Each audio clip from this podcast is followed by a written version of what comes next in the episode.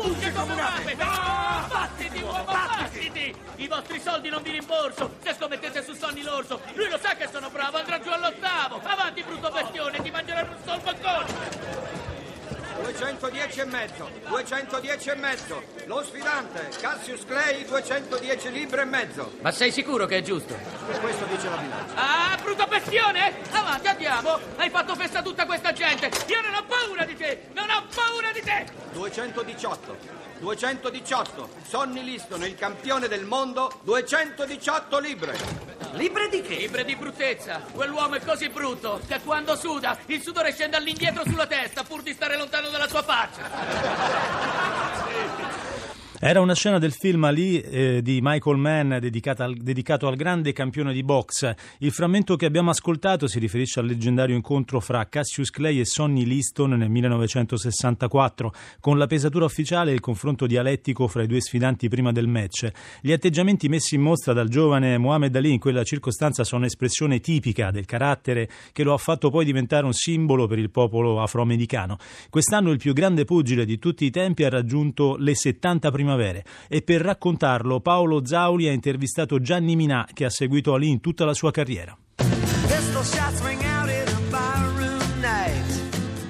Gianni Mina, ricostruire credo la storia di uno dei miti dello sport. In cinque minuti sarà un'impresa, credo. Mohamed Ali è di Louisville nel Kentucky, la patria del pollo fritto. E il papà disegnava madonne di marciapiedi, la mamma lavorava a servizi si trovò un giorno in una palestra, vide che quello sport di tirare eh, pugni gli piaceva, a 18 anni venne alle Olimpiadi di Roma e letteralmente distrusse il campione d'Europa, il polacco Pietrzykowski si capì subito anche se era ancora un giovane magro, un medio massimo, che sarebbe stato una leggenda. Conquistò il titolo con Sonny Liston. Sonny Liston era un pugile della mafia, era un uomo purtroppo che si era fatto coinvolgere. Mohamed vinse i due incontri con lui, ci furono molte polemiche, se erano vittorie pulite, sempre questo succede. Mohamed Ali poi confermò con la sua carriera che era il suo merito eh, indiscutibile a diventare campione del mondo. Time lo ha messo tra le 100 persone più influenti dello scorso secolo, del XX secolo. Quale messaggio ci ha lasciato? Intanto un messaggio di grande orgoglio ma anche di grande tolleranza. Mohamed non ha mai fatto un passo indietro.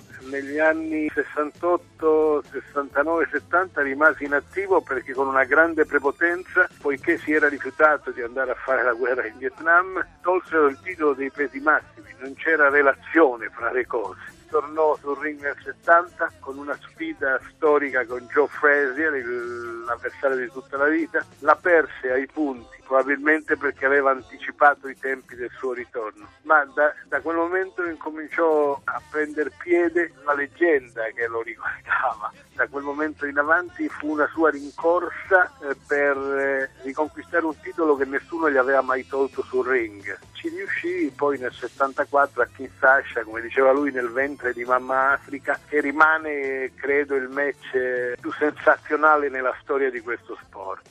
Eh, Mohamed eh, eh, era riuscito a ritornare e per il suo caso eh, eh, la Corte Suprema degli Stati Uniti cambiò la legge sull'obiezione di coscienza. Gianni Minà, l'ultima immagine no? l'abbiamo vista tutti ai Giochi Olimpici di Londra, sempre purtroppo da anni malato, portatore secondo me sempre di questo messaggio di cui abbiamo detto prima. Io ricordo ancora di più le Olimpiadi di Atlanta, Atlanta, di Atlanta, di Atlanta certo. quando nel, nell'oscuro dello stadio improvvisamente si vide chi accendeva il fuoco olimpico era un nero alto e grosso che tremava certo. ed era Mohammed Ali. Credo aver, di aver visto attorno a me tutti con le lacrime agli occhi e penso che lo stadio intero piangeva. E lui quella sera mi disse: Anche chi non mi rispettava, anche chi non mi credeva, ora mi ama. Bellissimo.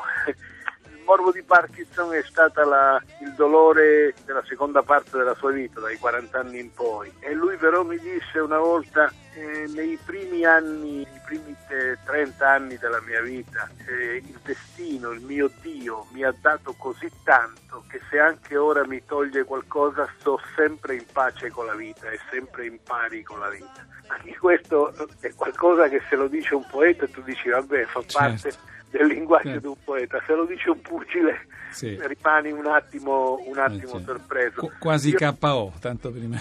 Io lo portai, lo portai in visita privatissima da Giovanni Paolo II, proprio Giovanni Paolo II, lui voleva andarci e Giovanni Paolo II lo ricevette come ra- rappresentante di un'altra religione e per eh, più di un quarto d'ora poi noi, gli accompagnatori, eh, fummo anche noi invitati a scambiare come posso dire, due parole con il, con il, il Papa più, più affascinante, più popolare delle- dell'era che abbiamo vissuto. Mi ricordo che il Papa gli, gli dette una, una fotografia con la foto ufficiale del suo pontificato e Mohammed, come dico sempre, con l'innocenza dei pugili tirò fuori da- dalla tasca la sua foto in posa da pugile e gliela dedicò al Papa. Certo. Recentemente lo ha visto. Sì, lo- no, le- sono già 5-6 anni che non ci vediamo. L'ultima volta lui venne per una convention di una grande multinazionale di cui lui era testimone e venne a cena a casa. Abbiamo una fotografia dolcissima, lui, sua moglie, io e la mia, mia moglie Loredana. E la moglie,